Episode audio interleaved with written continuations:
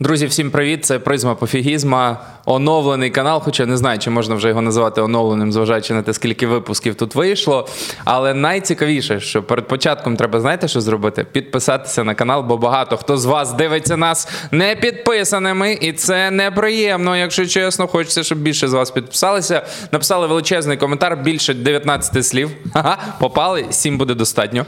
Е, більше 7 слів, от такі великі коментарі пишіть. Ну і звісно, тисніть вподобайки, це нам дуже допомагає. Я помітив, що на цьому каналі найбільше переглядів і на попередньому, і на цьому набирають теми сексу і все, що із сексом пов'язано. Тому не випадково сьогодні ми знову будемо говорити на теми сексу і не тільки. У нас сьогодні прекрасна гостя, як Сергій вже сказав, е, тема зрозуміло буде про секс. Е, любите Софію фемінітиви чи ні? Бо я хочу вас представити. А, ну, якщо чесно, не дуже люблю. Мені більш до вподоби лікар-уролог, лікар-інтерн-уролог, сексолог, аніж сексологиня. Боже, як ви класно себе представили. Урологиня.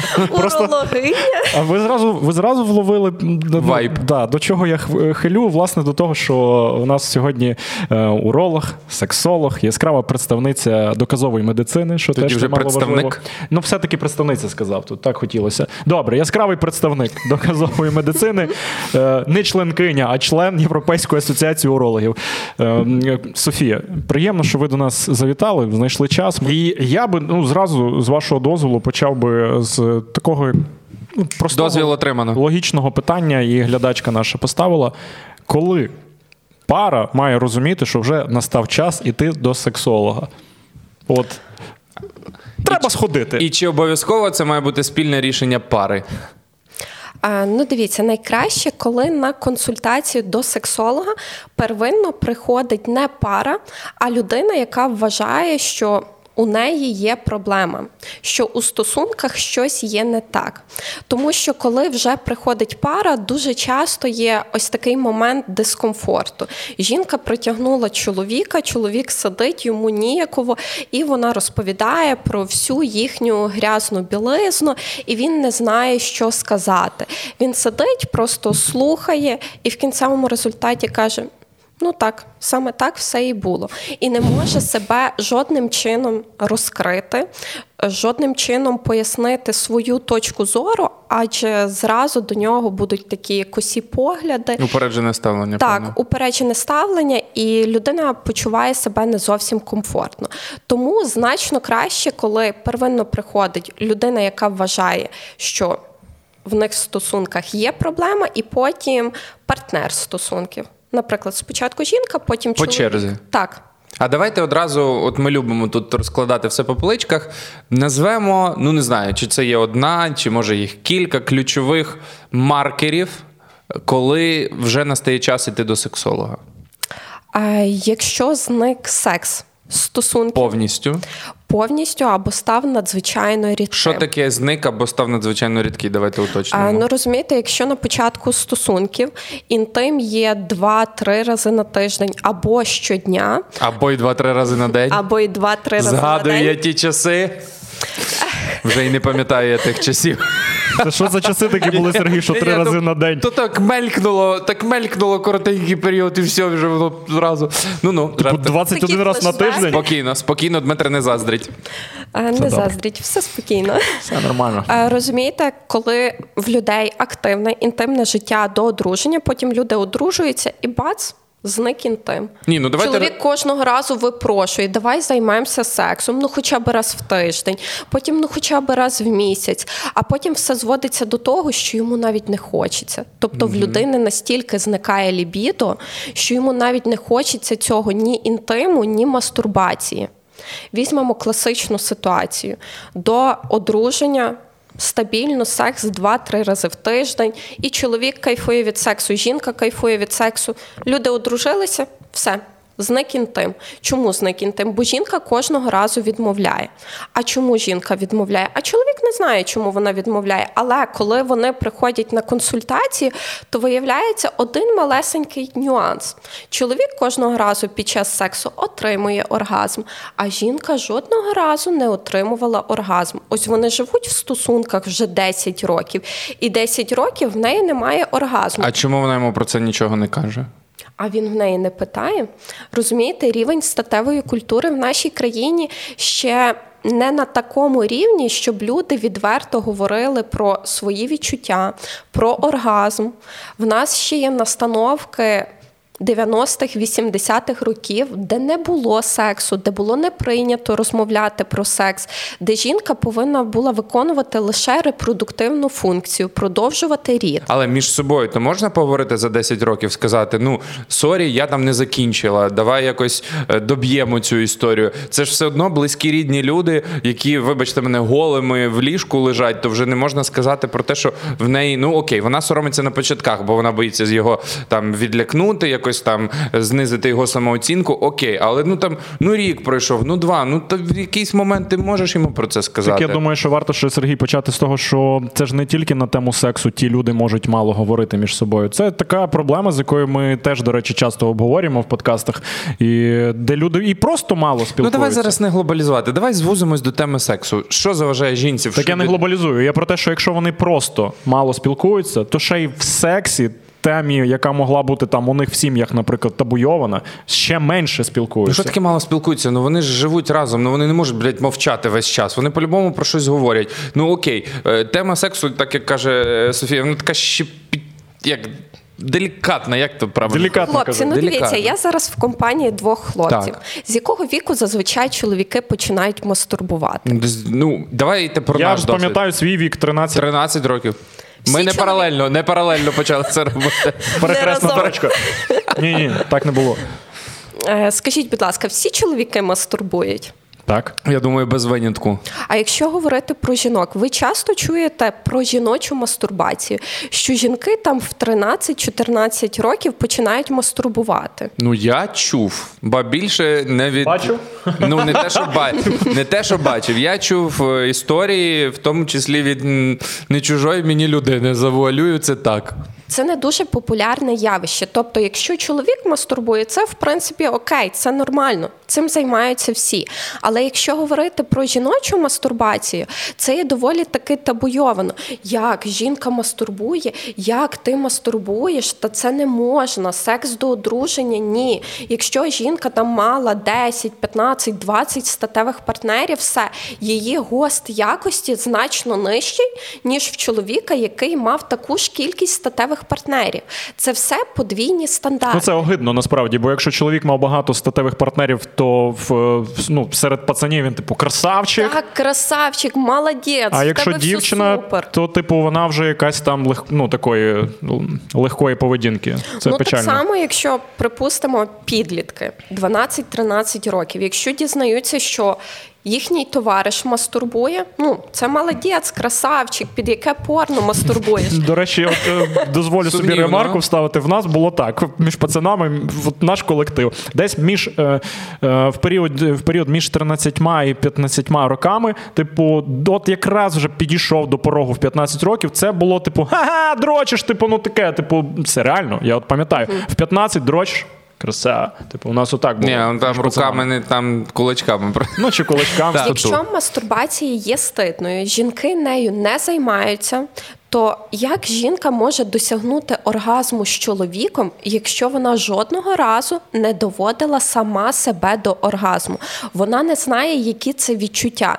І на початку стосунків в чоловіка з жінкою є метелики всередині, вони притираються. Оцей е, цукерково-квітковий період, всі в ейфорії, і все прекрасно.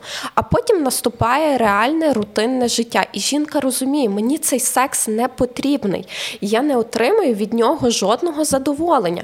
Ба більше я отримую від нього біль, дискомфорт і різні невдалі психологічні явища. Тобто мене мучить совість, що я кожного разу погоджуюсь. Але не отримую від цього задоволення, розумієте? Типу, роблю це для нього, ніби як, бо він просить, а сама Так, і це все Просто в цей час терплю. Так, це все підкріплюється відчуттям провини, а з часом це може підкріплюватись і больовими відчуттями. Тобто в багатьох жінок вже в ході сімейного життя може розвиватися вагінізм, особливо після пологів. До пологів ще статеве життя якось так було не було. Після пологів жіночий організм переживає доволі такий сильний стрес. Коротка ремарочка, Сергій, знаєш, що таке вагінізм? Ну, я здогадую. Треба просто не готується до подкасту. Ні, я просто колись читав про вагінізм, бо мені цікаво було, плюс в мене донька. Е, тому я такі речі собі Ну, цікавлюсь. дивіться, вагінізм це словах. судомний спазм м'язів тазового дна. Він буває різних форм, але загалом він унеможливлює проведення статевого акту та гінекологічного огляду. Тобто м'язи настільки спазмують, що неможливо навіть ввести гінекологічне дзеркало, щоб оглянути жіночі статеві органи. І для жінки це створює дуже сильні больові відчуття. Коли її обстежують по медичним параметрах, в неї все в межах норми, тобто гормони в межах норми. В принципі, організм функціонує в межах норми, але біль. Він є, це є психогенний біль, але вона відчуває його як реальний органічний біль і не може з цим абсолютно нічого зробити. І, в принципі, є настільки запущені випадки вагінізму, де без медикаментозної терапії не обійтись. Жінки можуть до 30, 35, 40 років уникати статевого життя, вважати себе якимись не такими, банально через проблему вагінізму, яка в наш час вирішується і в доволі таки короткі терміни. Ну, от ви говорили про те, що жінка може вважати, що вона якась не така. І я зразу згадуючи ще попередню тему, де ви казали, що чоловік отримує оргазм, а жінка не отримує, тому вона не хоче. І часто, е, залежно, звісно, від того, наскільки здорові стосунки, так може трапитися, що жінка теж починає думати, що я якась не така. Плюс чоловік десь міг ляпнути, що ти там фригідна. Це дуже таке, ну завжди з негативним окрасом слово. І я е, разом з тим чув таку думку серед жінок. Вона побутує, що не буває фригідних жінок, бувають невмілі чоловіки. І ще підняв статистику паралельно. Е, е, Gradus Research, якась соціологічна українська група, яка дослідила, е, що 35% респонденток, респонденток. Тільки от 35% отримують оргазм під час статевого акту. В той час як чоловіків 78%. І шкода, що в жінок 35. Реально тоді е, на питання. А, то хто, хто винен? Що робити? Ну, дивіться, насправді первинно винна жінка. Тобто відповідальність за наш оргазм первинно несемо ми самі. Тобто, чому жінка не відчуває оргазму з чоловіком? Бо вона його не відчуває наодинці з собою. Я не зустрічала жодної жінки, яка би казала: мені дискомфортно займатися чоловіком сексом, бо з ним я не відчуваю оргазм, а наодинці з собою я його відчуваю. Зазвичай жінки, які не відчувають наодинці з собою і не відчувають його з чоловіком. Бо якщо жінка вміє мастурбувати, вміє довести себе до оргазму, то навіть при класичному сексі, якщо вона не відчує оргазм, вона буде використовувати секс-іграшки. Вона направить чоловіка в те русло, в яке потрібно. Скаже: там мені потрібно підстимулювати. А давай займаємося спочатку оральним сексом, а потім перейдемо до класичного. Тобто. В більшості ти отримуєш оргазм, а я не отримую. Так бути не може. Тоді починаємо секс з оральних ласк, коли я кінчила, і після цього вже переходимо до класичного сексу, де можеш закінчити ти. Ну то виходить, це зводиться до того, е, що треба розмовляти. Знову ж таки. треба розмовляти, але ви і правильно підмітили цей момент, що багато чоловіків говорять таку фразу: зі мною всі інші кінчали. Значить, проблема в тобі, в тобі щось не так. Але чоловік ніколи навіть не задумується, що ці всі інші могли просто імітувати оргазм. Доволі часто я стикаюся з таким моментом, я питаюся в чоловіка, що таке оргазм? І він такий: ну, це коли жінці приємно. Я кажу: а по чому ви можете сказати, що в неї точно відбувся оргазм? Він такий, ну вона починає стогнати. І я така кажу: ясно, зрозуміло. Ви не знаєте, що таке оргазм. Опишіть тоді для тих, хто раптом не в темі. Найбільш характерною ознакою оргазму є спазм вагінального кільця. Тобто він може тривати декілька секунд, а може розтягуватись аж до хвилини. Ну, В чоловіків після оргазму член теж пульсує декілька секунд. В жінок все відбувається аналогічно. І чоловіки, в яких жінка отримує оргазм, вони цей нюанс знають, бо його неможливо ні з чим переплутати. Так само жінки знають, що після того, як чоловік відчув оргазм, член ще декілька секунд пульсує. Ось і все. Це банально просто. Але якщо ти цього жодного разу не бачив в реальному житті, то ти про це не скажеш. Добре, а в мене уточнення. От поняття вагінального і кліторального оргазму це різні поняття, чи це все один оргазм, який просто досягається різними Це методами? ну різні. Ні, ну то оці відчуття вони однакові під час е, того, як ти стимулюєш клітор, і під час е, е, класичного варіанту Ну, сексу. дивіться, давайте уточнимо важливий момент. Не всі жінки можуть відчути вагінальний оргазм. Так, ось я Більшість до цього. жінок отримує оргазм лише від стимуляції клітора. Тобто, який би товстий, довгий, великий чи манюсінький член в чоловіка не був. Жінка все одно не отримує вагінального оргазму, і це все залежить від анатомії жінки. Тут вже суто природа. Чекайте, Суто то мова йде вже про точку G, ту так звану, навколо якої досить довго точилися суперечки. Так, і до навколо неї точаться суперечки і до цього моменту, тому що. Якісь жінки кажуть, так, точка G існує, я відчуваю вагінальний оргазм. А є жінки, які все життя йдуть до розкриття цієї точки G і ніколи так і не зможуть відчути цього вагінального оргазму. Банально через те, що в них така анатомія. Давайте згадаємо анатомію. Який орган в жіночому організмі відповідає за оргазм? Звісно, що клітор і мозок. Ну, я думав, мозок. Якби, якби ви не стимулювали клітор, якщо жінка не розслаблена, не збучена, вона не відчує оргазм. Для жінки дуже важливим є ще психологічний фактор. Ну так, повернемося до клітора. Головка клітора вона є найбільш чутливою. І за допомогою стимуляції саме головки клітора жінка може відчути оргазм, адже в період збучення головка клітора збільшується, наповнюється кров'ю, і відповідно жінка відчуває ось ці спазми. Це збучення. В багатьох жінок ніжки клітора ідуть по зовнішніх статевих органах. Відповідно, що би чоловік не робив, чи як би вона не користувалася секс-іграшками, вагінальний оргазм вона не відчує. Але якщо ніжки клітора ниряють на передню стінку вагіни, тоді справді жінка може розвинути ось цю чутливість і відчути вагінальний оргазм. Так я чому запитував е, на рахунок ось різних видів оргазму. Е, коли Дмитро попросив описати, як він виглядає, сказали про певний спазм і так далі. Тобто, в момент кліторного оргазму цей спазм так само відбувається. Тобто він так, це я він- описала саме кліторальний оргазм. Немає значення, жінка відчуває чи вагінальний оргазм, чи кліторальний, все одно він супроводжується ось цим спазмом вагінального кільця. Жінки, чоловіки інколи е, переважно завжди е, ніколи не вміють вгадувати ваші думки. Тому просто скажіть там, поклади туди пальчики повільніше, е, швидше, е, м'якше, делікатніше, вище, нижче. Просто направте. В цьому немає нічого такого.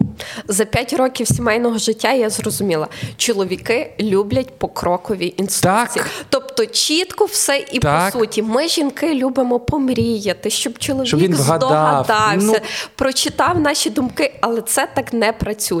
Просто покрокова інструкція, що хочеш, як хочеш, коли хочеш. Чим більше деталей, тим краще. Так ще й виходить, що якраз прикол в тому, що якщо жінка, наприклад, ніколи не мастурбувала, як ви згадували, то і ну не вивчила себе, виходить. А умовно кажучи, якщо в неї були попередні партнери, з ними теж того не пройшла і не зрозуміла, то як їй цю покрокову інструкцію скласти? Типу, якщо вона сама себе не знає. Розпочати з самої себе, вивчити власне тіло, власне... Мастурбуйте. Мастурбуйте. Так. Мастурбуйте. Давайте в тему оргазму. Я все-таки хочу просто, щоб ми цю тему закрили, але Та бо воно ти в її мене- хочеш закрити? Та Лишай висить- при відкриту дверку Дивися, ти завжди. е, зачепив тему кліторальний, вагінальний оргазм. Ми розуміємо, що є там спазмує е, вагінальне кільце, так Е, тобто, по суті, якось дуже між собою відрізнити ці оргазми складнувато. правильно по відчуттях. Так.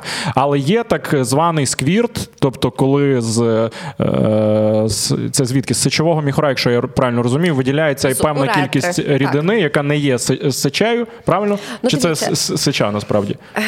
Це доволі Ну, бо в порновідео я розумію, що вони просто пісяють і ніякий це ну, не, не трушний сквірт, ну, мені так Та от туди мене не Скажіть, питай, я не в курсі. Е, Ну, дивіться, це доволі е, складне і дискутабельне питання. Типу, як цвіт папороті, щось тому таке? що з парауретральних залоз справді виділяється секрет, і його можна назвати сквіртом.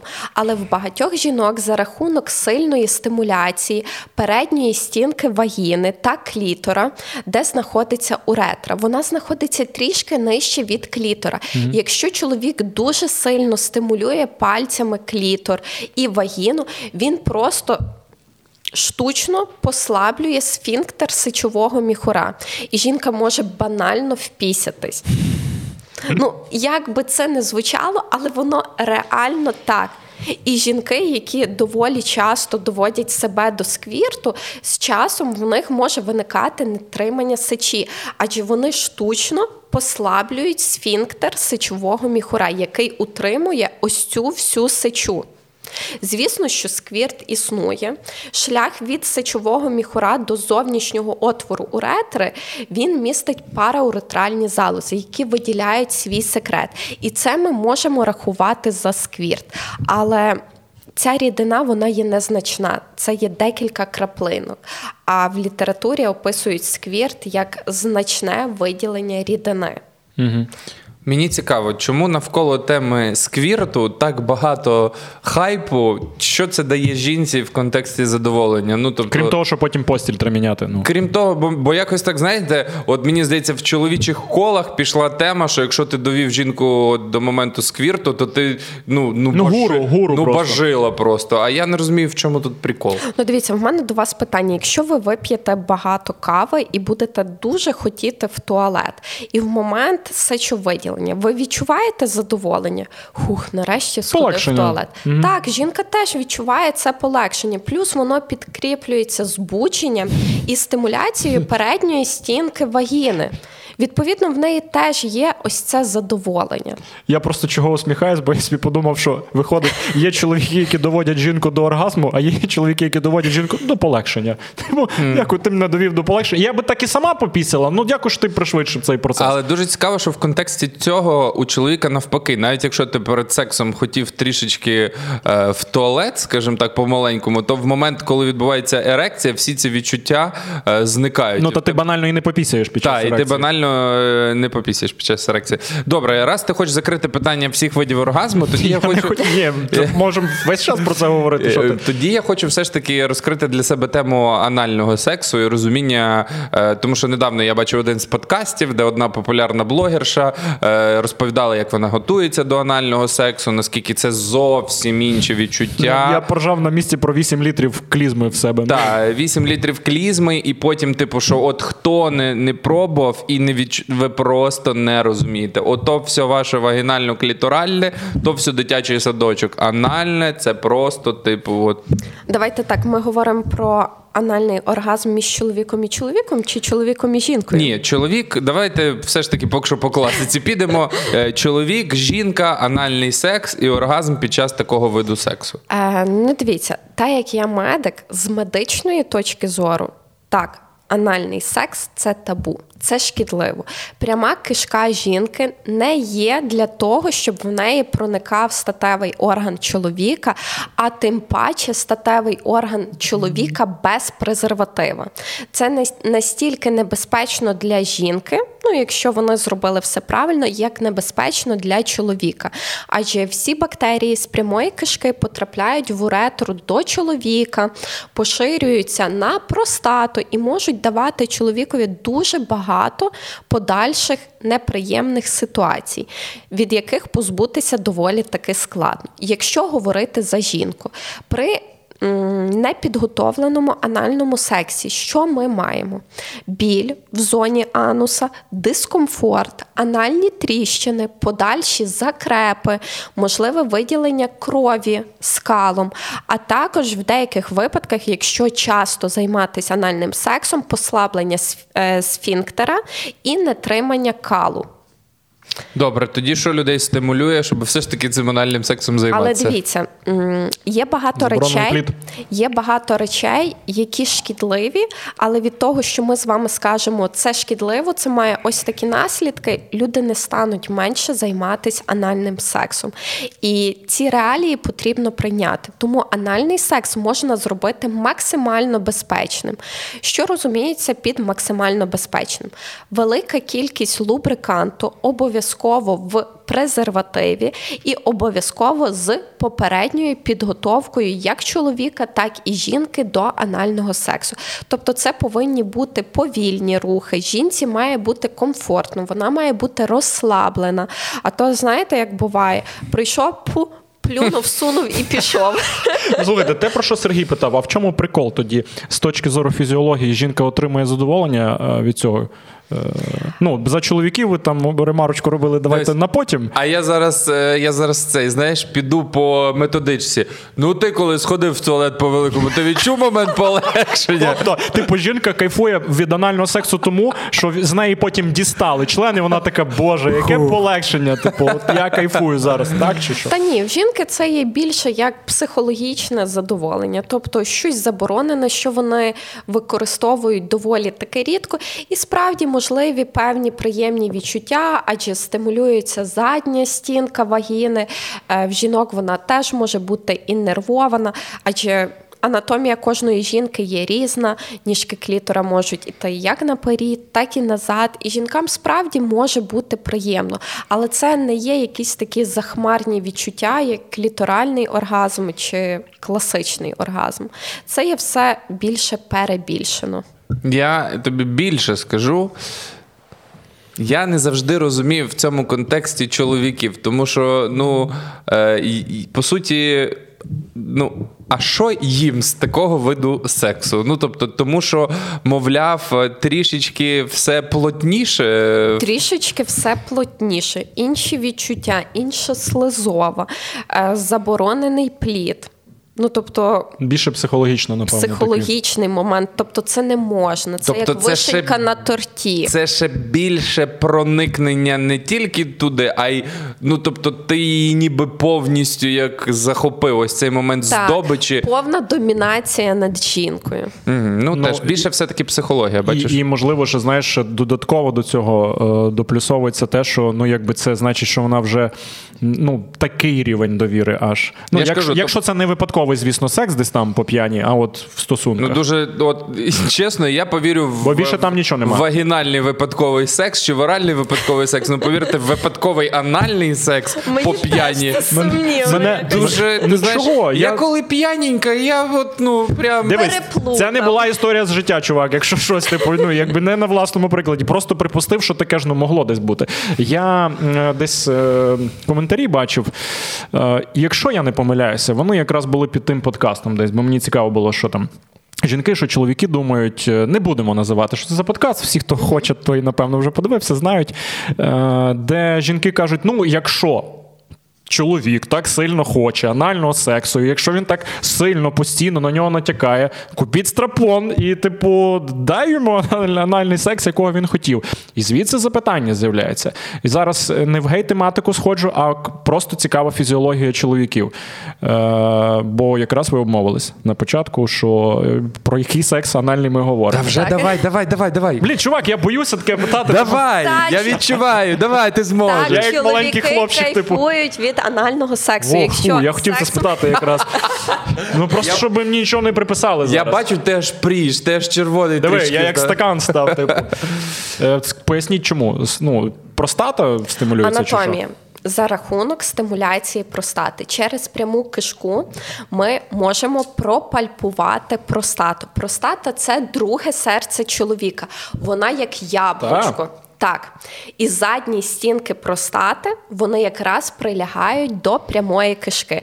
Відповідно, що ми маємо? під час анального сексу.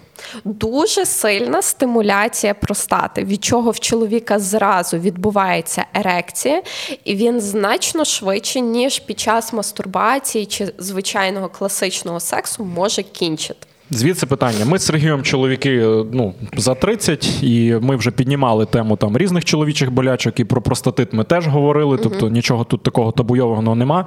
Я був на огляді. Е, в ну таке, як ви пальпування сказали, так? Е, я був на огляді в уролога. Сергій Ти бував. проктолог, напевно, вже, Я, так? Ні, в проктолога я теж в бував. Уролог, але ага. я зараз за уролога, е, де якраз щупають простату. Там, Так. Е, Ну, Через щось, я щось, Так, не, так, так. щось я ну, не пригадую, щоб це було кайфово. В тебе Тобто- були інші обставини. Ну, типу, це не обставина, де ти е, на це розраховуєш. Це огляд, чувак. Було б дивно, якби ти кайфував на огляді. Так, а до речі, в мені так і було з урологом. Відбулося дуже короткий діалог в мене з ним відбувся. Він каже: розслабтесь, типу, щоб я міг перевірити. Коли тобі мужик каже, розслабся, щоб я міг перевірити, Ви дуже напрягаєтесь. я навпаки Ні, напрягаюся. і оцей звук резинової перчатки, яка от відтягується, певно так. І потім він, ну, він очевидно перевіряє. Особливо, коли ви бачите, що дві його руки у вас на плечах. І е, ні, ні, ну він одною перевіряв. Типу, і, і він каже: типу, ну, бо йому треба було розуміти, що я відчуваю, коли він якраз щупав простату, там запалена, не запалена, ви як уролог, я думаю, це все теж чудово. Розумієте, знаєте? І він каже, що відчуваєш? І я йому кажу: ну знаєте, ну, ну не дуже приємно. І він випалює фразу, каже: Ну так а хто казав, що має бути приємно? І я розумію, ти правий. Ну тобто обставини інші. Та банальна поза, в якій ти знаходишся, вона, м'яко кажучи, ну така собі, ну не дуже. Ні, ну я ще й зводив добре, там стимуляція простати зрозуміло, але і сам факт проникнення чогось і надмірного тиску на сфінктер в цілому, типу, це ну я, я зараз не, нікого не беруся судити, просто я як чоловік не можу цього зрозуміти. І тому цікава була ваша ти психологічно не можеш зрозуміти. А чисто фізіологічно, от якщо психологія налаштована, мені здається, тут, як казала Софія, е, в цьому контексті важлива психологія. Якщо ти цього хочеш, а воно ще й потім фізично підкріплено відчуттями, мені здається, що так. Просто е, знаєте, є ще оцей міф навколо масажу простати. Типу, що це якийсь теж от. е, Ну ти пробував? Та я не Ти- то, що ти пробував. розвіяв цей міф в собі? лікувальних цілях таке відбувається. Дивіться, це все міфи, немає ніяких лікувальних цілей. Масаж простати його немає в жодних рекомендаціях доказової медицини, що це є допоміжний метод там лікування простатиту, позбавлення від простатиту чи щось в цьому роді. Е, найкращий метод позбавлення від простатиту регулярне статеве життя. Під час масажу простати. Е, Стимулюється лише одна зі стінок простати, задня стінка, а є ще бокові, є ще передня. Під час сексу скорочується вся простата, виділяється сік простати. А під час масажу простати ви просто продавлюєте одну зі стінок. Але- І це дає короткотривалий ефект. Але краник капає все одно в той, в той момент. Краник капає, але повільно. У нас так називався один з випусків подкасту, коли з краника капає. І от ідеальне місце для того, щоб повернутись в питання чистоти сексу. Тому що коли ми говорили про чистоту сексу, про те, що на початках він активний там 2-3 рази в тиждень, в когось в день, а потім, ну очевидно, що е, не можуть люди, робота, втома, Я з вами хвороби і так не далі. згідна. Ти про, ти, про, ти про так звану норму говориш, типу, скільки нормально, а скільки Так, так, ненормально? я хочу, ну все одно не знаю. Я хочу зустрітись з парою, у якої було на початках там по 2-3 рази в день, і от через 10 років у них все одно по 2-3 рази в день. Добрий день. Добрий Мене день. звати Софія. Клас, ну так ви сексолог. рази в день? Е, Ну, не два-три рази в день, але, Але мається на увазі, так, що- як було на початку. Що не змінилося в контексті на початку. і, і дитина на це не Стало попливала. частіше. Стало частіше, супер. Але давайте говорити Ні, правді я в просто лице. питав, і дитина, яка народилась, теж не, на це не попливала. Е, Не повпливало. я виключно про можливості Нав- фізичні, що у вас часу менше навпаки, стало. з появою дитини сексу стало значно більше. У мене дитина ходить в садочок з 8 ранку до 7 вечора, і це просто прекрасно. Чудесно. Супер, але Віддаємо давайте, всі дітей давайте говорити правді в обличчя. Так. Е, Таких пар меншість. Об'єктивно. Я не Так. вигадую зараз. Більшість Я тих, з вами у кого е, згасає, там не знаю, як це назвати, згасає ця іскорка в певній мірі, вона не зникає. Вона просто приходить в якусь іншу норму. Тобто для когось стає нормально раз на тиждень. Для когось, наприклад, у нас з дружиною немає е, обставин нормальних, тому що ми живемо з однією бабцею, з другою бабцею, дитина не ходить в садочок і спимо ми всі в одній кімнаті. Ну тобто, е, ну є От певні... тобі і відповідь. Є, ні, ну окей, давай я, я кажу про кожен конкретний приклад. В когось є можливість, але в них все, все одно частота зменшилася. Все ж таки, якщо говорити про чисто з точки зору лікарської здоров'я, от чоловічого, жіночого. Плюс-мінус, якщо вона є норма, частота занять ну, дивіться, сексом. ідеально, якщо пара живе регулярним статевим життям, тобто хоча б один-два рази в тиждень, один-два рази в тиждень, але регулярно. Е, Давайте я вам задам питання. Якщо ви пишете каліграфічно і потім перестаєте писати на рік, ваша каліграфія стане гіршою? Ну, з точки зору каліграфії мені складно, тому що недавно Я тобі за себе скажу. недавно я підписував книжки, і виявляється, почерк в мене досі такий, який був років 10 тому. А в мене зіпсувався. Прикинь, в мене і так був хріновий почерк. Типу, і через те, що я ну пишу тепер тільки на клаві або на телефоні, я майже розівчився писати. Ну окей, якщо ми щось робили прекрасно, а потім починаємо це робити значно рідше, або взагалі перестаємо робити, ми втрачаємо ці навички. Так само і в статевому житті. В ньому головне регулярність. Якщо ви живете регулярно статевим життям, з вашою потенцією дуже ймовірно все буде прекрасно і в 60 років, і в 60 плюс.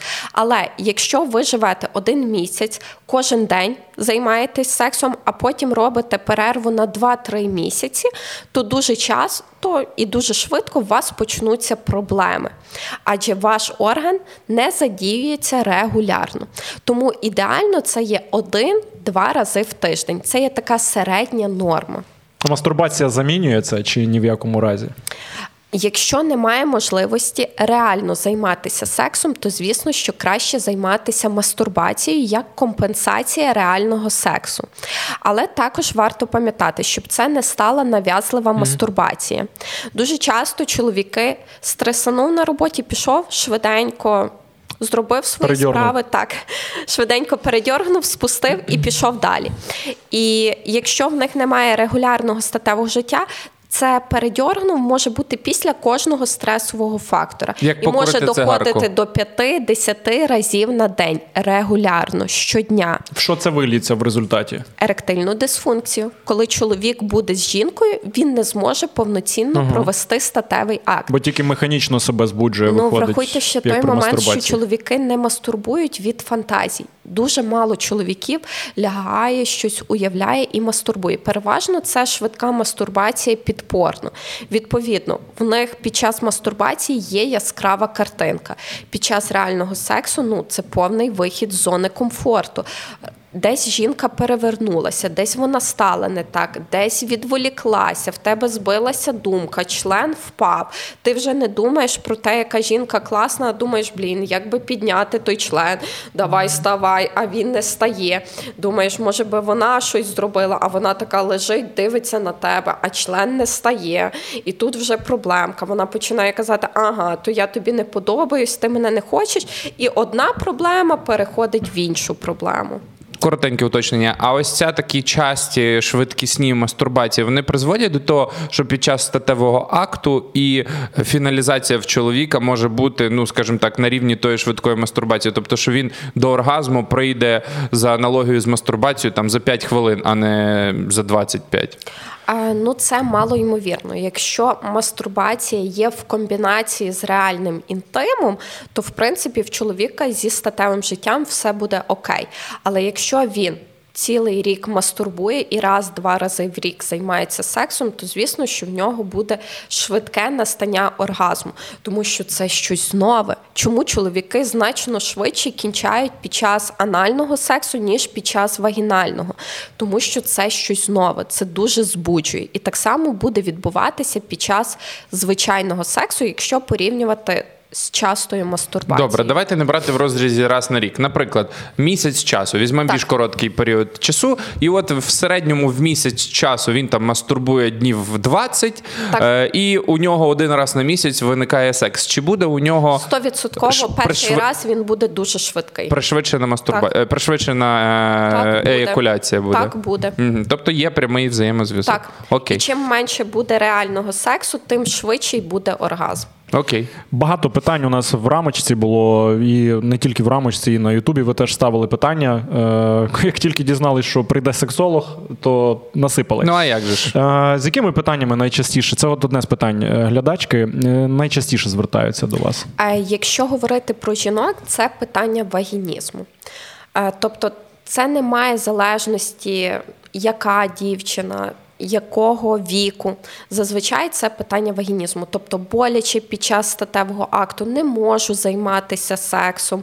Е, Ми вже там 5 років в стосунках, 10 років в стосунках, і мені боляче. Що робити? Я була в гінеколога, була в психіатра. В мене все добре, але біль залишається. Будь ласка, допоможіть щось зробіть. Ну і тоді ми в ході розмови визначаємо цю проблему, е, приходимо до медикаментозного лікування, і я вам скажу, що напевно в 98% випадків проблема зникає. Ну, це так, я так розумію, табуйована тема. Про це якось особливо не заведено говорити. Е, І якщо от раптом хтось е, зараз з глядачок десь якісь подібні на собі симптоми відчували.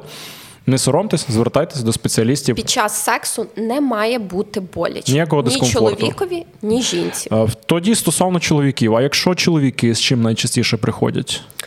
Е, З передчасною еякуляцією або топове запитання. Скажіть, будь ласка, яка нормальна довжина члена? До речі, ми за лаштунками, поки ти відлучався, ми з Софією говорили. Виявляється, їй дікпіки дуже часто скидають. Поділіться, якщо можна, тим досвідом, бо це мене ну якби До і усміхнуло, і здивувало. стандартно. Але скидають без якогось запитання супроводжуючого, чи все ж таки, типу, а ну гляньте, нормальний, він щось Це дуже так, вправо Та хай Софія розкаже. Ні-ні-ні, Зазвичай це починається так. Доброго дня. Я вже давно стежу за вашою сторінкою. В мене є одне запитання. Я кажу: доброго дня, яке саме?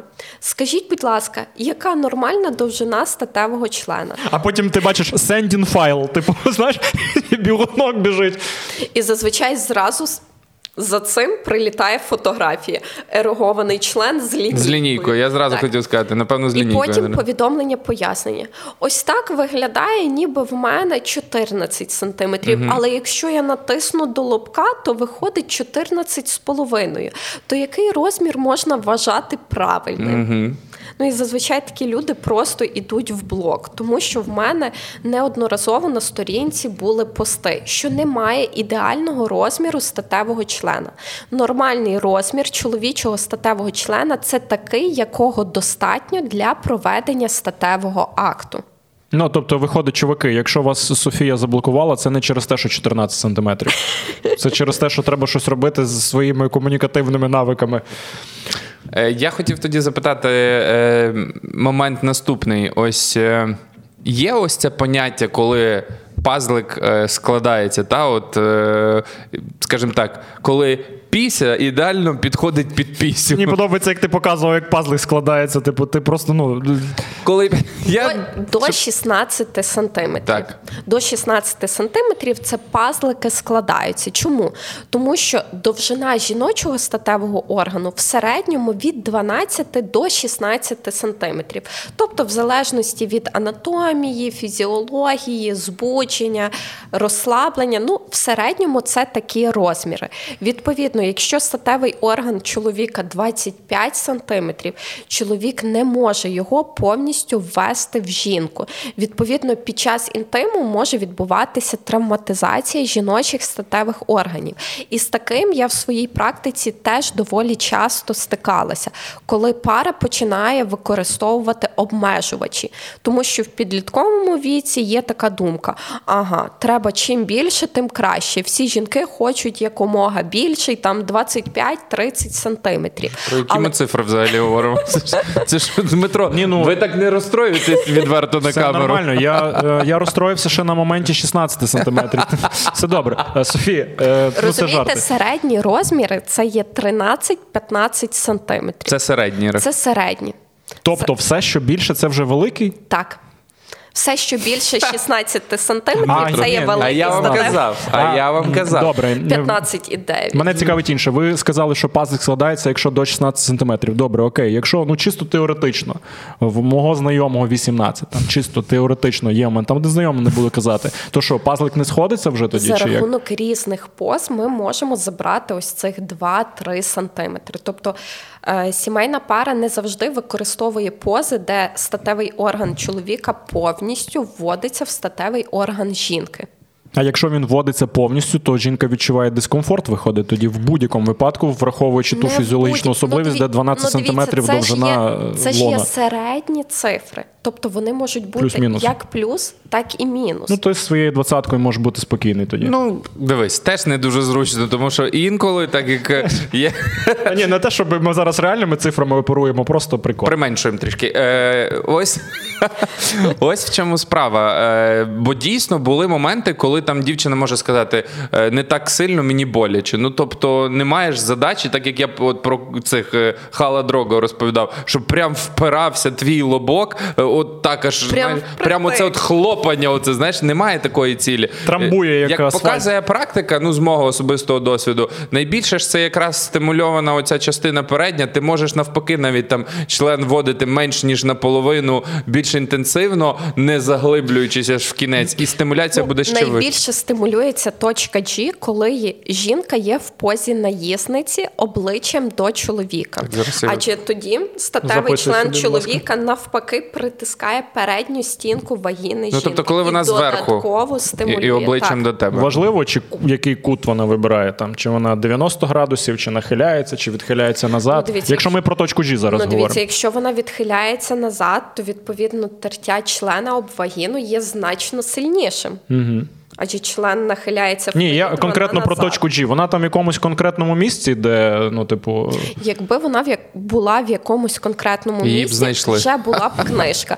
Точка G знаходиться 2 см від входу, е, 3 см лівіше, вверх, вниз. Біля Але третього там- дерева. А може, може вона плаваюча, типу вона постійно залежно від періоду в році там плаває. Е, Багато питань. Хочу ще деякі з них поставити від е, переважно, до речі, глядачки. Щось ніхто з е, чоловіків не нічого не запитав. Таке враження, що просто всі гуру в сексі. Ні, жінок та, тому що чоловікам, от я прокоментую цей твій коментар, тому що чоловіки, якраз повір мені, е, е, от е, Софія каже про те, що жінки ніби бояться сказати своїм чоловікам щось там в контексті сексу. Але в мене є е, відчуття, що в компаніях між собою вони тему сексу вільніше набагато обговорюють, ніж чоловіки в компаніях між собою. Чоловіки в компаніях між собою, якщо ми говоримо про холостяцькі компанії, можуть похвалитись хто де з ким, але обговорити проблеми там, що він сходив до уролога, е, що він там не зміг закінчити, що в нього під час сексу десь там впав і він не зміг. Він навряд чи буде ділитись про це з мужиками, бо типу він Ну, навряд чи знайде там підтримку. Ти про кого говориш? Про якихось середньостатистичних? Бо навіть якщо взяти нашу компанію, то це ну в нас в принципі такі діалоги відбуваються. я думаю, так як і в жінок. Ми люди, які вже доволі багато Ну, і можемо про це відверто Ну говорити розумію, на камеру. ти. Розумієш? Я розумію Ну, про що ти. врахуйте, що ви доволі медійні люди, тобто у вас є певний рівень освіти. Тобто для вас сказати слово секс, слово вульва, член це є в межах норми. Адже ви щодня контактуєте з великою кількістю інформації. Е, Як ви взяли бульва, типу, знаєш, коли говориш і боїшся вимовити, типу, зараз щось зірветься таке з вульва. Ніби як знаєш, Волан-де-Морт сказав. Ну так. Для багатьох так і є. Тому і не дивуйся, що Я чоловіки менше погоджуюся з вами і розумію, про що Сергій казав, але от питання таке: е, я спец... це таке, знаєте, збірне питання від багатьох е- читачок. Е, Низьке лібідо у, у жінок, можливо, є якісь поради. Що робити, якщо любиш свого партнера, але з часом потяг, сексуальний потяг майже зник? Відсутність лібідо після пологів, що робити? Тобто дуже багато питань про лібідо взагалі. А давайте дамо визначення, що таке лібідо. Ви знаєте якийсь орган, який виробляє лібідо? Ну, я б сказав, хіба на хлопський розум, е- що ну, за органи, напевно, в мозку це хотіння. Ну, дивіться, лібідо це є збірне поняття. Лібідо це синонім до слова бажання. Це і гормони, і Це гормони і психологічний стан. Якщо взяти жінку, яка кожного дня працює зранку до вечора, і їй не хочеться сексу, помістити її на балі. На місяць часу, де буде харчування all-inclusive, де для неї будуть максимально комфортні умови, дуже ймовірно, що їй захочеться інтиму значно частіше, ніж в її рутинному житті. Тому лібідо це є психогенний чинник, і він в жінок залежить від дуже багатьох складових. Звісно, що на лібідо і впливають органічні моменти. Після пологів організм жінки функціонує таким чином, щоб забезпечити вигодовування дитини, безпеку дитини. Адже відбувся сильний гормональний збій, гормональний сплеск. Народилася дитина. Відповідно, потрібно продовжити це життя. І якщо організм буде витрачати енергію на статеве життя з чоловіком, то можливо її не вистачить на прогодовування дитини. Тому після пологів знижене лібіду до півроку є в межах норми. Якщо говорити за звичайне рутинне життя, то важливо враховувати різні соціальні моменти. Скільки часу на добу чоловік з жінкою проводить разом? Тобто, з початком карантину війни дуже багато пар перейшло на дистанційну роботу. І можна зразу ремарку, просто проводить разом, чи як вони комунікують, обіймаються, цілуються, там окситоцин при тому якийсь виділяється, чи от просто тупо разом. Ми просто, просто разом, разом і все. Просто разом. Ага. Скільки часу вони проводять разом? Розумієте, люди, які 24 на 7 разом, навіть якщо в них є поцілунки, побачення, це все одно перетворюється на рутинне життя. Вони стають як брат з сестрою, які щодня разом. В них не виникає ось цього вогника. Вони не скучають один за одним. Ось згадайте ну, період, коли ви тільки починаєте зустрічатися, емоції бурлять. Вам хочеться знати, що людина робить, куди вона пішла, про що вона думає, думає, який фільм переглянула. А коли ви починаєте жити разом, ви в принципі один про одного все знаєте. І якщо ви не проводите час окремо, відповідно ця пристрасть зникає і звідки з'явитися лібіду якщо нічого нового в вашому житті не відбувається. Тому потрібно розбиратися, якщо на органічному рівні немає ніяких порушень гормонів, тоді варто просто змінювати обстановку і вносити щось нове в ваші стосунки. Підозрюю, Софія дуже багато часу проводить з чоловіком окремо, зважаючи на те, що від так моменту людина зустрічання до моменту зараз нічого не помінялось, тільки стало більше. Значить, вони там знаєш на тиждень роз'їхались, через тиждень там ти як дуже багато нового треба з'їхатися. І ви врахуйте ще момент. Я працюю в відділенні, де 40 чоловіків. Прошу дуже, прошу дуже. А то якраз стимулює і, чоловіка. Чекай, чекай, зараз не, не цей вот. Всі класні, всі хоро, але жоден не зрівняється з вашим чоловіком. Я вгадав. Ось, наприклад, в мене є сильна статева конституція, незалежно від обставин, від рутинного життя, від вагітності, пологів. Мені інтиму хочеться щодня. І це є органічно, воно ні від чого не залежить. Знову ж таки, природня історія. Так, це є природнє бажання. Але в мене є подруги, є знайомі, яким ще з 15-16 років, які би хлопці не були, е, які би стосунки не були, їм частіше ніж раз в тиждень не хочеться. Вони не займаються щодня мастурбацією, вони не займаються щодня сексом, чи вони на відпочинку, чи вони вдома. Для них норма це раз в тиждень. І все. І якщо частіше, це створює дискомфорт. Тому в парі важливо розмовляти. Якщо, припустимо, в чоловіка сильна статева конституція, в жінки слабка статева конституція, вони не зможуть знайти компромісу, адже хтось буде все одно страждати. Тому їм найкраще домовлятися. Є різні альтернативні методи сексу. Є оральний секс, є секс-іграшки, є віртуальні переписки, які в кінцевому результаті доводять чоловіка до оргазму. І тому кожна пара має знайти свою серединку, в якій обом буде комфортно.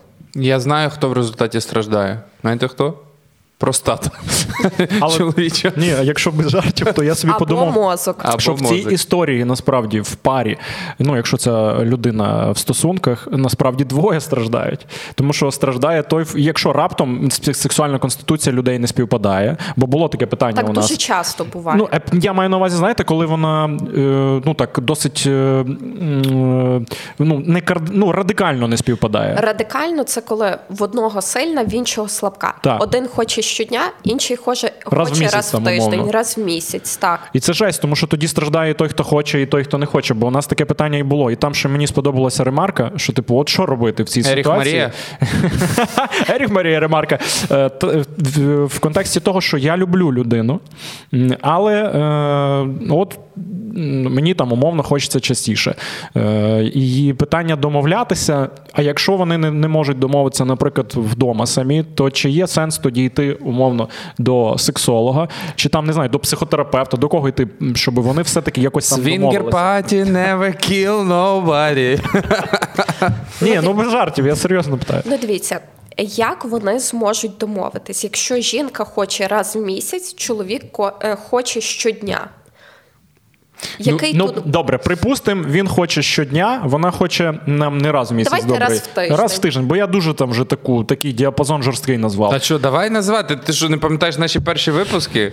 Давай говорити чесно. Ні, Перед ким ми тут зараз з того, вуалюємо? з того часу багато чого помінялося. Ну, багато помінялося, але давай не будемо. Всі це- працюють, ми от сексологами Да. спілкуємось, розумієш? Багато чого міняється, все окей, все нормально. І... Ми говоримо в контексті того, що у нас з Дмитром знову ж таки доволі схожа ситуація, що е, ми виступаємо з позиції сильної сексуальної конституції. Там, ну чесно, кожного дня мені не хочеться, але і не там. А наші дружини в цьому контексті, якщо проводити паралелі, вони все ж з менш активною цією соціаль... е, соціальною Але те, сексуальною те, про що ти говориш, і про що Софія говорила, що ми більше про це порозмовляли, більш відверто, і виявилося, що це була трохи надумана історія про таку вже радикальну відмінність в сексуальних конституціях. Я зараз за себе кажу. Так само- якраз було питання, е, що як ви кажете, там з Балі, оця історія була все прямо один в один. Ну, Створювати умови. Атмосферу, да, щоб ця умова, щоб ці умови, і ця атмосфера сприяла. Тоді виявляється дійсно і сексуальна конституція нормальна. От ну це життя. Ми живемо в ще й в період е, війни, коли це все типу е, теж накладається. Е, Розумієте, ми живемо в реальному житті, де люди втомлюються, ходять на роботу, приділяють багато часу різним речам, стресують, і від цього може знижуватись лібідо. Тому, якщо є кардинальна різниця між лібідо чоловіка і жінки, найперше варто поговорити, знайти якісь оптимальні методи. За рахунок яких вам двом буде комфортно. Для прикладу, для жінки норм один раз в тиждень вагінальний секс і все. Ну але ж два рази в тиждень може бути оральний секс, два рази в тиждень може бути мастурбація, два рази в тиждень може бути мастурбація. Звучить як графік. Треба розписати собі. На холодильнику, знаєш, такий папірець. Чоловікові від жінки можуть бути еротичні переписки. Зазвичай в людей, які в стосунках вже більше трьох років, зникає така опція, як еротичні переписки. Добре, а коли ти скидаєш е, їй просто там, ну, у вас ніби до цього не йшло, е, просто там е, скучив за тобою, скучив, а потім ти скидаєш цей такий баклажанчик смайл і оці три крапельки водички. Це можна розцінювати як еротичну переписку?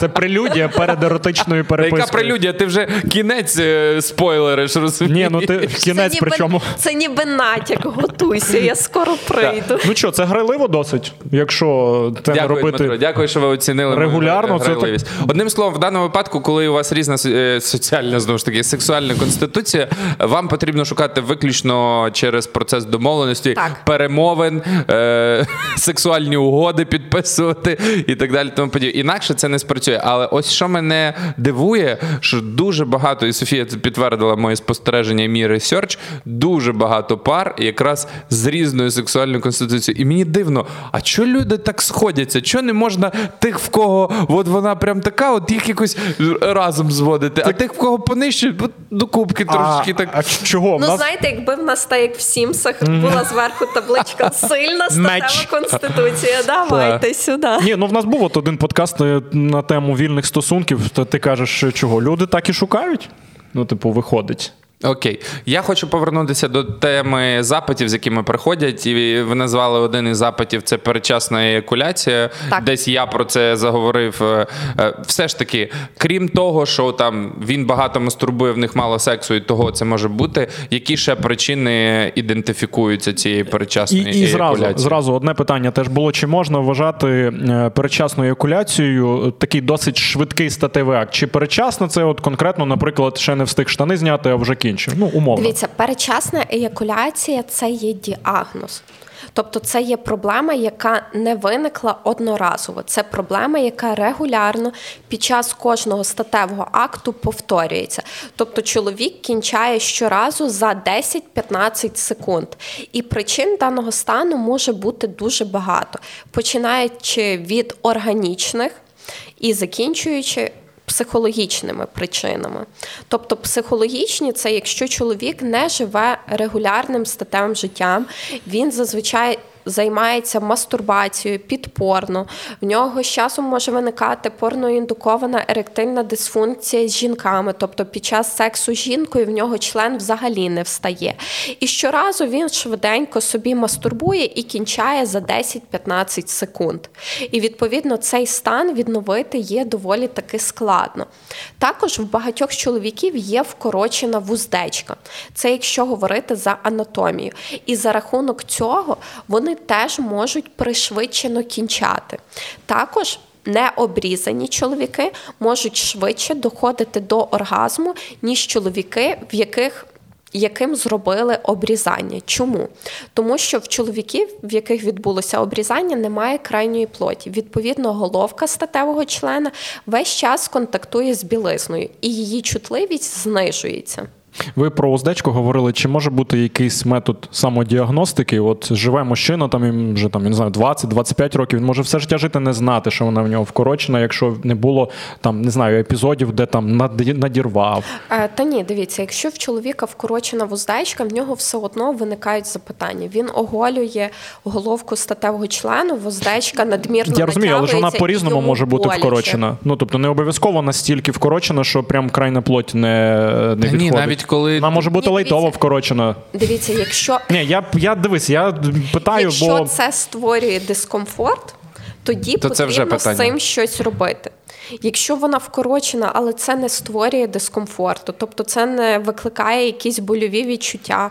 Чоловік адаптувався до цього, просто наносить більшу кількість лубриканту, як то кажуть, не заходить на суху, то і в чоловіка все буде окей, і в жінки все буде типу окей. не знати про це неможливо. Воно рано чи пізно все одно Так, проявиться. добре, ми проговорили От про Але Але знати. давайте Так. ще скажемо один момент. Передчасна еякуляція це є проблема, і якщо чоловік завершує статевий акт до трьох хвилин, йому обов'язково потрібно звернутися на консультацію до уролога. Так, А що може бути там? Продовжимо? Так, так. Просто якщо до уролога, то Психологія розібралась, Що там може розібралась, і тепер третій. Щось Ти до якісь фізіологічні Так, проблеми. Ну, дивіться, як мінімум, простатит теж може викликати перечасну еякуляцію. Я неодноразово стикалася з сімейними парами, де жінка уникає статевого акту через те, що чоловік кожного разу завершує за 10 секунд.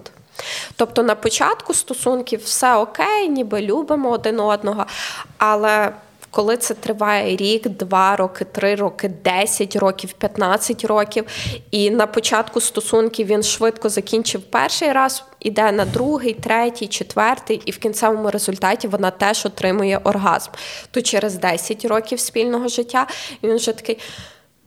давай краще не треба. Давай, давай один разочок. Спочатку він так каже, а потім вона відмовляється від сексу, бо вона не відчуває оргазму. Тобто він швиденько все закінчив і в нього все окей. А в неї ні. І багато чоловіків не вважає це за проблему. Чоловіки не знають, скільки має тривати статевий акт. Вони думають, що у всіх чоловіків секс триває там 30 секунд, хвилину. Ну, є, і це є норма. Є і протилежна якась тупа там е, порно нав'язана стереотипна думка, що секс має тривати там годину. Е, Скільки тоді фізіологічна норма, щоб це було адекватно? Дивіться, в середньому в пар, які перебувають в стосунках, секс триває 3-7 хвилин. Це є варіантом норми. Якщо він триває більше, там прелюдія і тому подібне, це прекрасно. Але ну, ви є- конкретно за статевий акт, тут 3-7 хвилин. Прелюдію опускаємо. Відколи член війшов в вагіну і до моменту, коли він кінчить. Причому прелюдію опускаємо таке часто в стосунках Дмитро, буває. от- Сьогодні дитина там скоро встане, прелюдію От опускаємо. зараз хотів типу. сказати, от зараз ми поріжемо просто цю фразу на те, розумієш? І вийдеш ти чувак, який прелюдію опускаєш. І все, та і де? клеймо у цього антиприлюдчика. Е, так от, А в мене е, ще й дружину Люда звати. Антипрелюдчик. Так ось, е, питання в чому? Е, ми в подкасті про болячки після 30 десь зачіпали тему простатиту, і знову ж є такий фльор навколо цього слова, що ця хвороба, е, якщо вже виникла у чоловіка, то воно вже не лікується, воно або заліковується, і воно в стадії, як це називається? Не ремісії? Ну, ремісії. Ні, ремісія ремісії.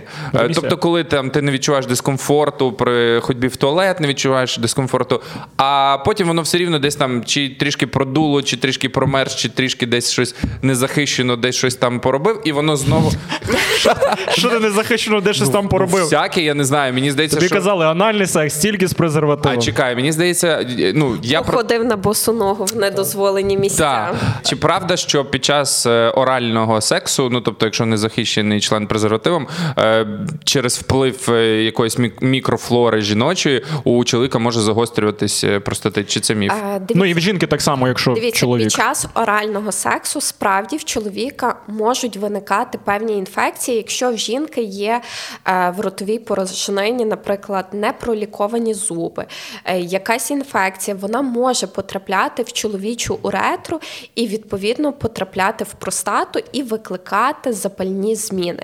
Так само в жінки, якщо чоловік має інфекції в ротовій порожнині, робить жінці кунілінгус, в жінки може виникати посткоїтальний цистит, і він може й виникати після звичайного вагінального сексу, коли жінка перебуває в позі на спині, а чоловік на ній зверху. Адже Саме в такій позі член максимально треться об уретру жінки.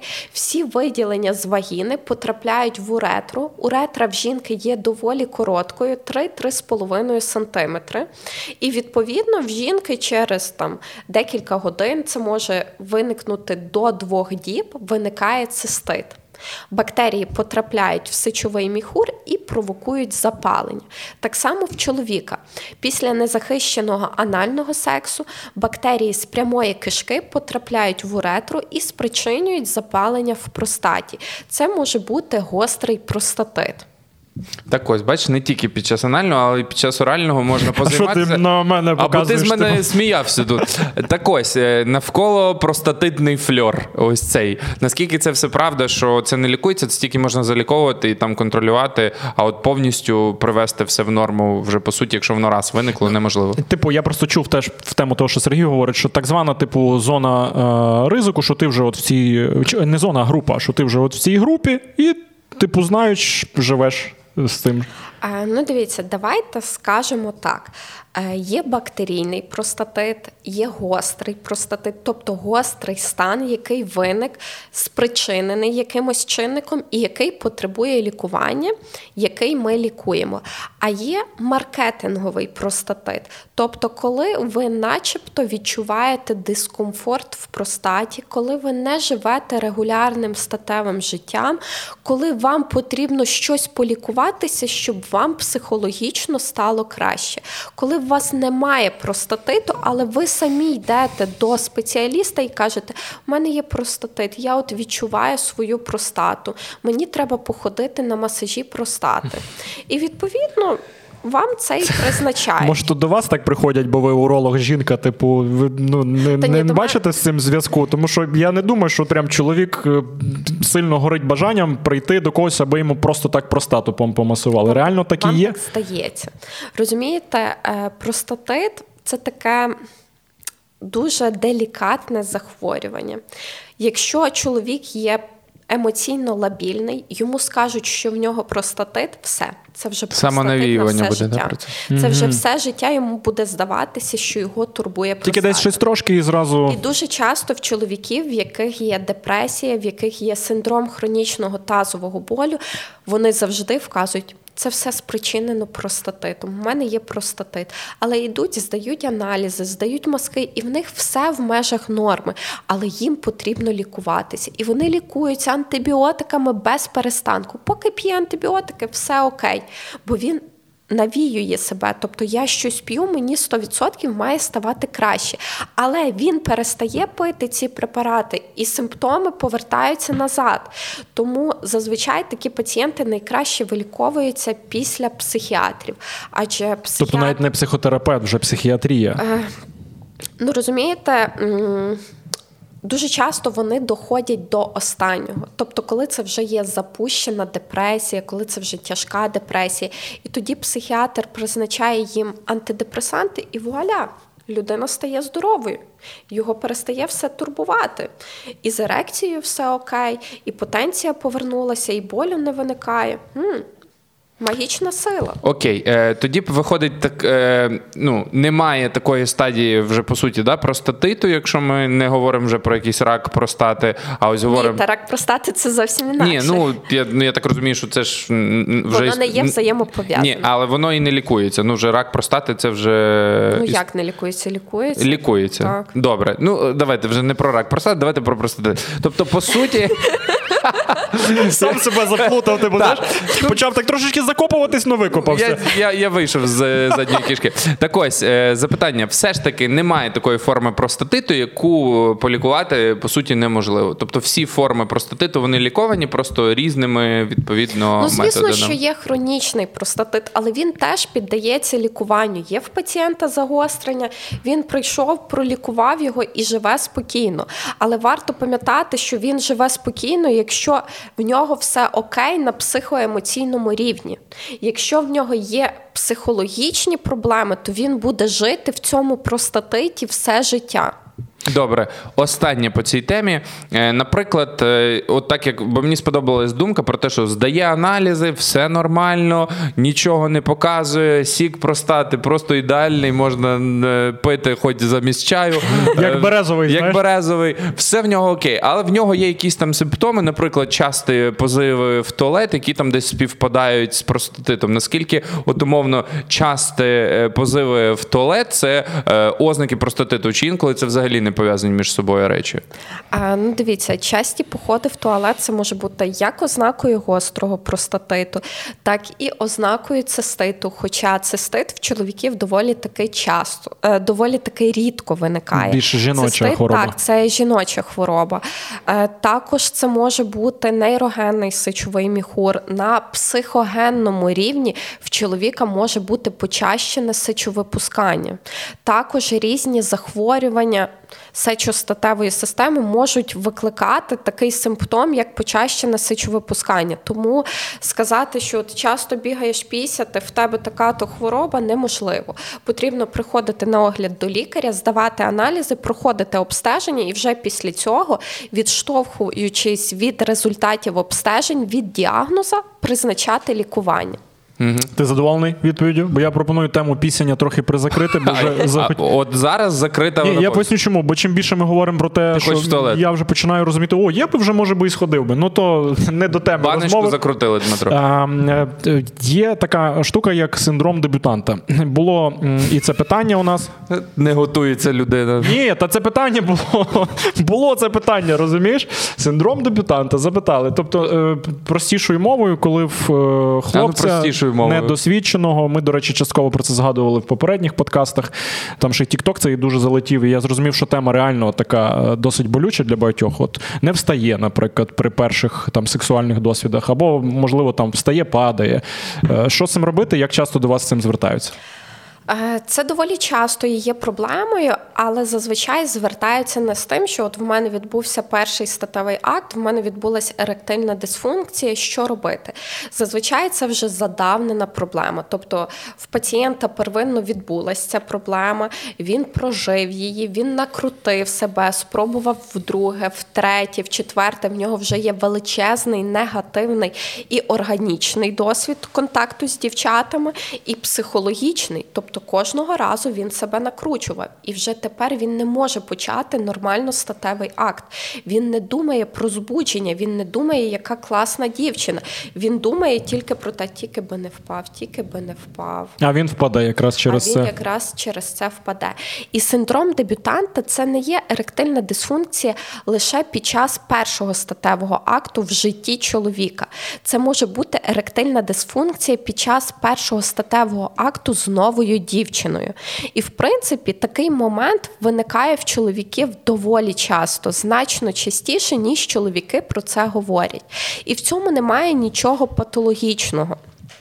Це є нормально. І все залежить від того, як чоловік до цього відноситься. Якщо чоловік впевнений в собі, що він буде робити?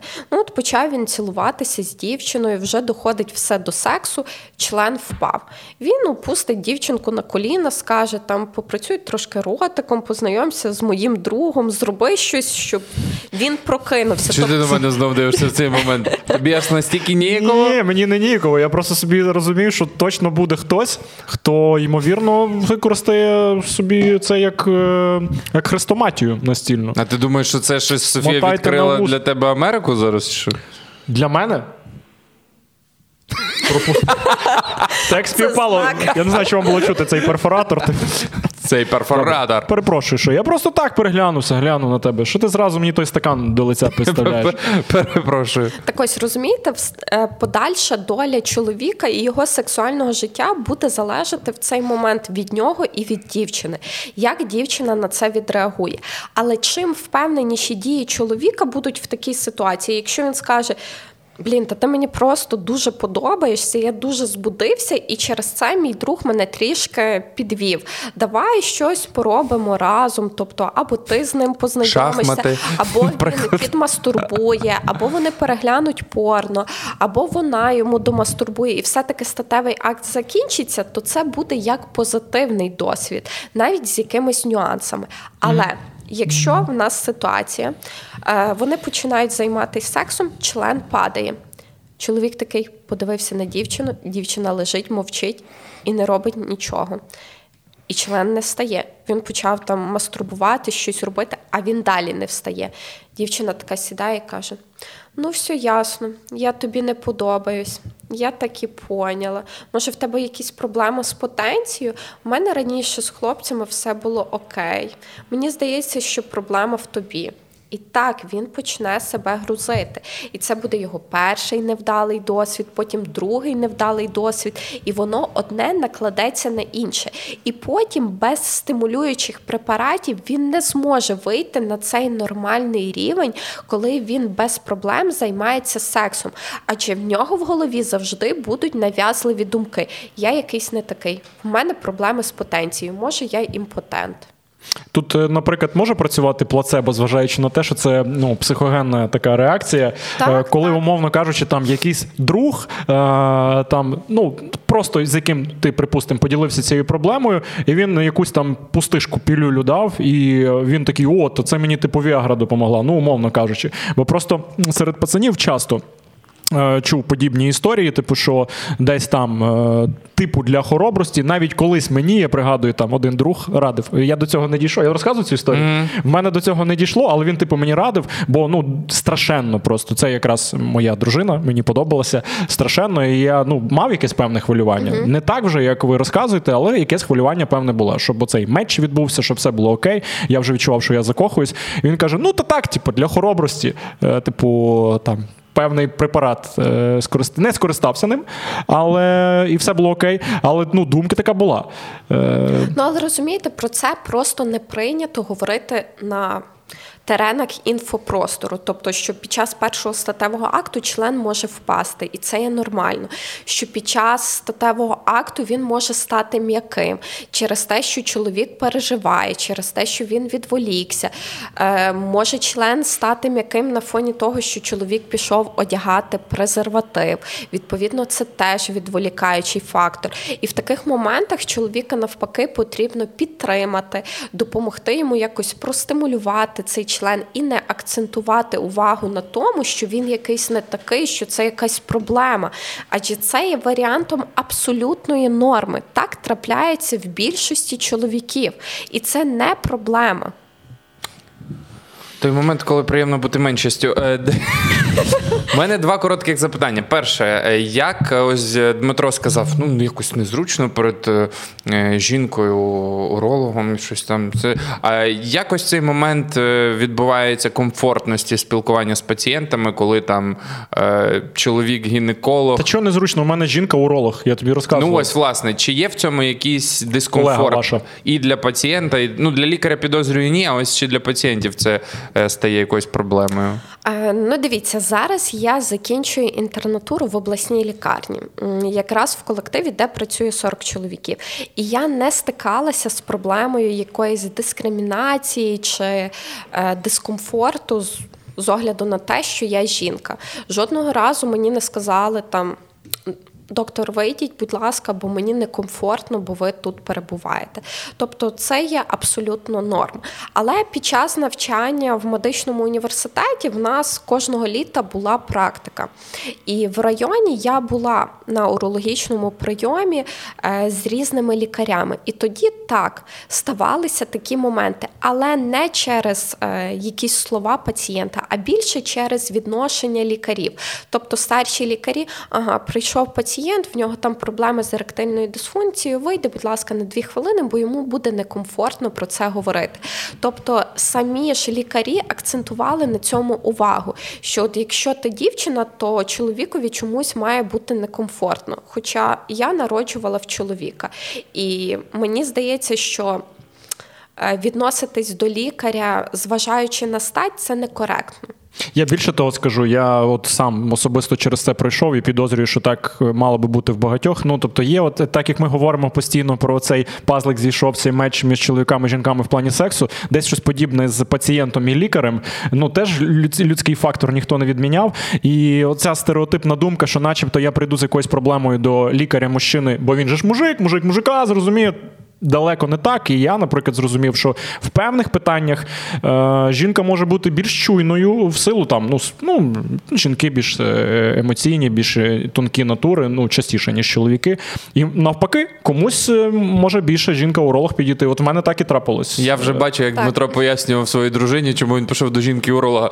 Вона просто більш тонка, чуйна натура. І, і вона в якихось... і жінка питає: а що ти до неї кожен тиждень ходиш? Типу, вона просто дуже тонка і чуйна натура. Я не можу можу тобі навіть передати наскільки. Що ти до неї кожен тиждень ходиш, а я тепер після нашої розмови буду казати, та в мене це маркетинговий простатит. Все, я хожу кожен Ну і дивіться, я вам скажу більше, що е, в основному, бо я працюю ще й сексологом, в принципі, цим займаюся ще з університетських років, і можу сказати, що в більшості чоловіки до мене приходять з проблемою там е, еректильної дисфункції психогенної, тобто, коли вони вже обійшли дуже багатьох урологів, вони отримали підтвердження, що вони цілком здорові. Вони здали вже абсолютно всі аналізи. Вони були вже в психологів, в психотерапевті, і виявляється, що в них все окей. І тоді вони приходять до мене і виявляється, що в них просто психогенна еректильна дисфункція. Вони банально не знають, як поводитись в стресовій ситуації. Ось трапляється статевий акт а в нього впав член. Що йому робити? От він приходить до лікаря. Лікар має базуватися на якихось методах лабораторних обстежень. Він бере в нього аналізи, а в нього все в межах норми. Що він йому випише? Піди попий аскорбінку, чи просто не бери в голову. І так лікар каже: ви цілком здорові, і пацієнт виходить невдоволений, адже він не отримав відповідей на свої запитання, і його проблема як була, так і залишилась. А ми проговорюємо реальну тактику дій, тобто, що йому потрібно робити в такій ситуації, і воно працює. Так от, завершуючи цю тему жінки-лікаря, чоловіка-лікаря, для вас ніякого дискомфорту в цьому питанні немає. Для вас все ок. Питання е, вашого чоловіка, як він реагує на те, що таку кількість інших статевих органів доводиться бачити? Боже, та він настільки Це щаслива людина. питання, справді. Він настільки чутлив, е, кажу, чутлива. І настільки чутлива людина. Типу, типу ви ввечері приходите після роботи. Каже, скільки за сьогодні? Скільки 26. бачила? А ще ж 5 дікпіків в Директ. Ну я їх всіх заблочила. Та ні, насправді мій чоловік дуже задоволений, де я працюю. Ні, до речі, в тему зразу цього. Ви ж чоловіка теж можете ну, зразу перевірити. Там, ну, якби щось. Це ж дуже круто мати жінку, уролога. Це дуже круто. Я собі так зараз подумав, ну реально. Це стереотип. Ой, Дмитре, як ти показав прикольно. Ви ж можете теж чоловік. Ні, ну та стереотип стереотипом, але в цілому хіба ні? Тобто, ви, якщо би раптом чоловіка якась проблема? Ви його особисто не оглянете, а відправите до колеги? А, Ну, дивіться, якщо б моєму чоловікові треба було Ну, раптом, я б його прооперувала. Ви би оперували? Бо я дуже часто таке чую, що своїх там близьких, половинку свою дуже часто таке є, що навпаки. Типу, не хочуть, не оперують, речі, щоб там рука не З точки не, не- зору медичної, ну тобто якихось цієї етики медицинської, це дозволено, можна, типу. Ну немає закону, який це Ага, забороняє. ну все, от я цього не знав, тому вирішив перепитати. Слухайте, Типу, ми- що не можна Так мати ось. стосунків зі своїм пацієнтом? Ні, ні, я про те, що викладачу зі студентом. Як в Спартака суботи.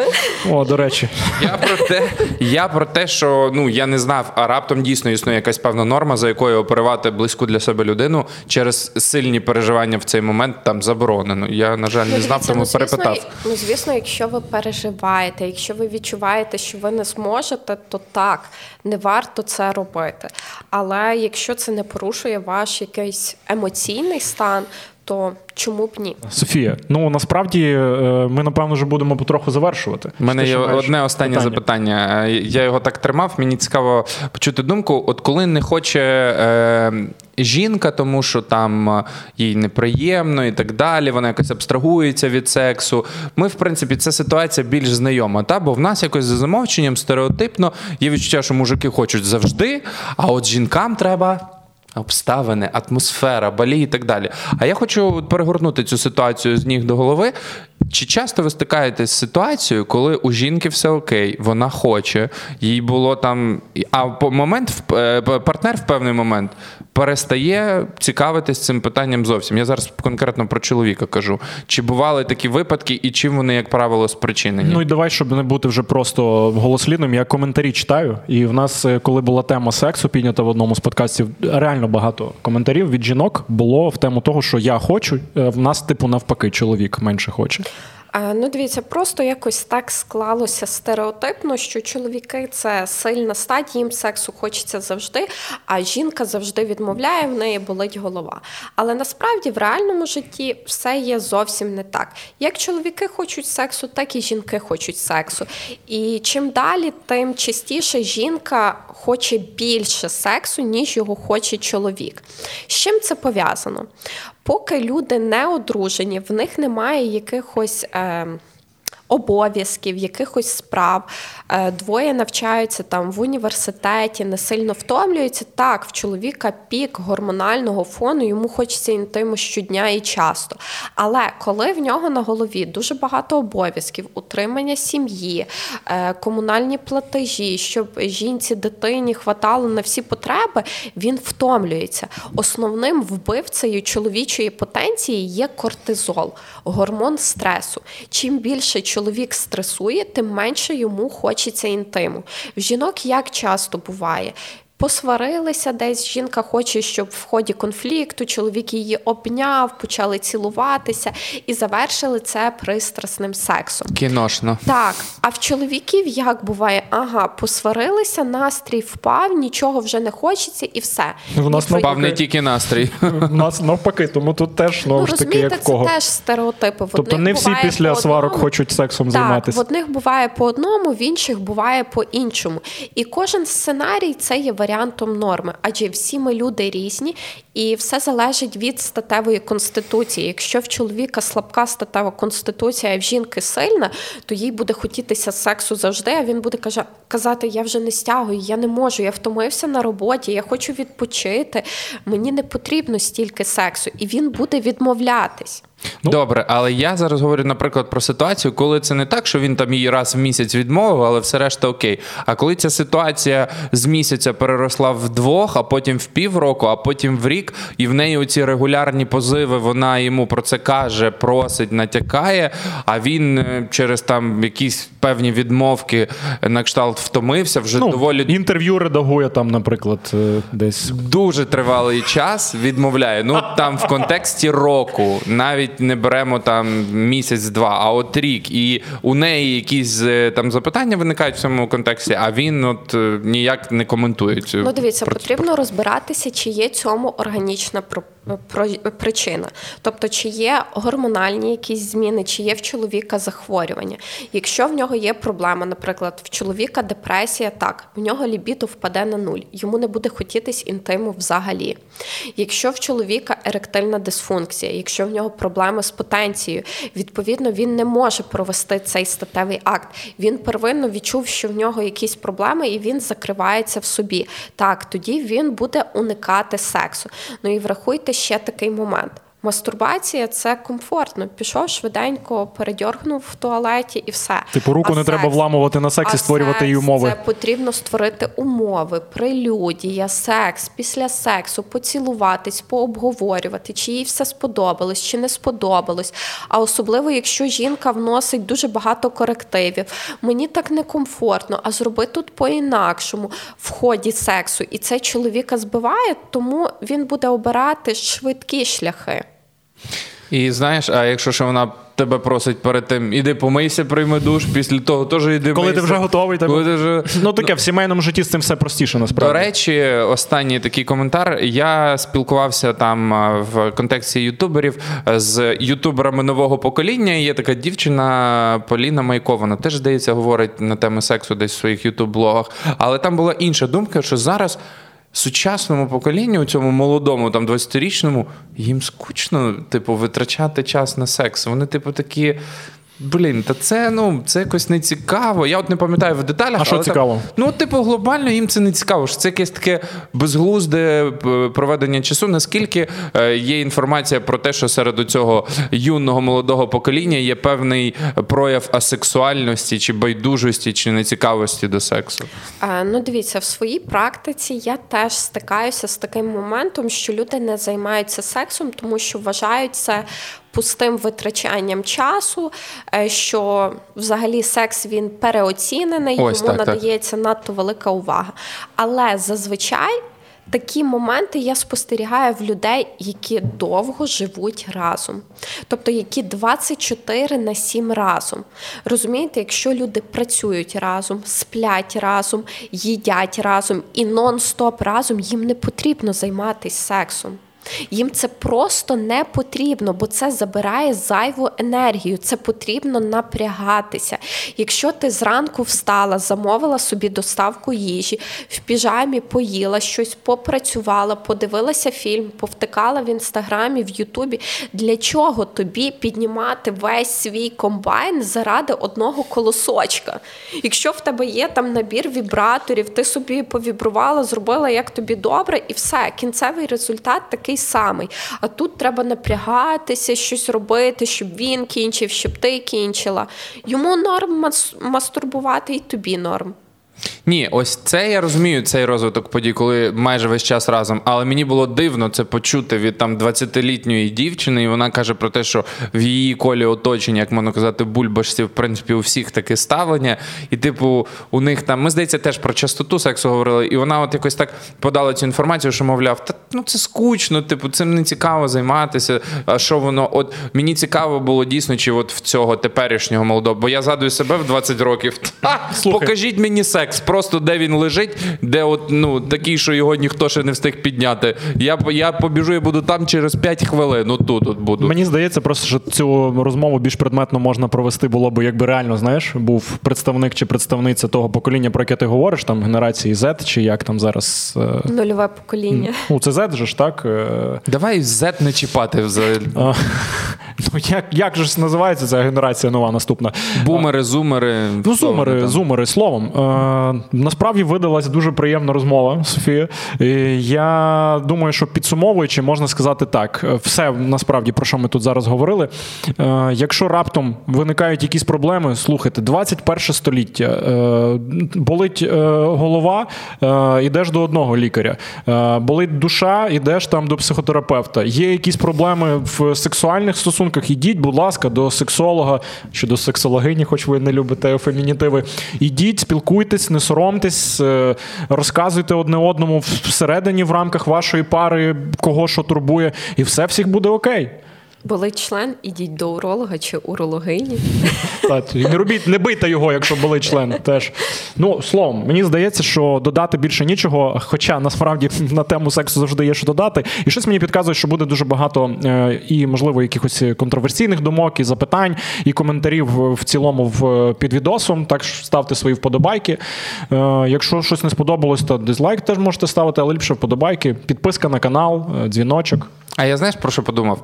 Е, Якби от така е, рубрика е, довкола сексу була як мінімум раз на місяць. Тобто з чотирьох подкастів завжди один з чотирьох був довкола е, сексуальний. Якщо вам така ідея пасує, якщо вам подобається, бо я особисто, чесно, ну кайфую на таких записах. Ну, моя це Та я помітив, ти б взагалі два-три рази в день записував би такий це подкаст. добре, що тут стіл, я скажу так. Добре, що тут стіл. А він припіднімався пару разів за випуск. Але жарти жартами, якщо вам цікаві такі теми, якщо ви в цьому вбачаєте ще й просвітницькі моменти, бо ви не можете про це поговорити з друзями, з знайомими. Ну такі теми не для всіх. А от тут ми собі можемо дозволити і про простату, і про ретро, і про все, що завгодно. Е, Пишіть нам в коментарях, можливо, така рубрика буде на постійній основі. Знаєте, мені здається, було би класно провести це в режимі реального часу. Зробимо. Тобто, щоб люди задавали реальні питання, адже багатьом цікава тема сексу, цікаві відповіді на запитання, і їм було б актуально, щоб в ході нашої розмови ми читали їхні запитання і давали на них відповіді. Це прекрасна А пропозиція. пам'ятаєш, ми давно планували зробити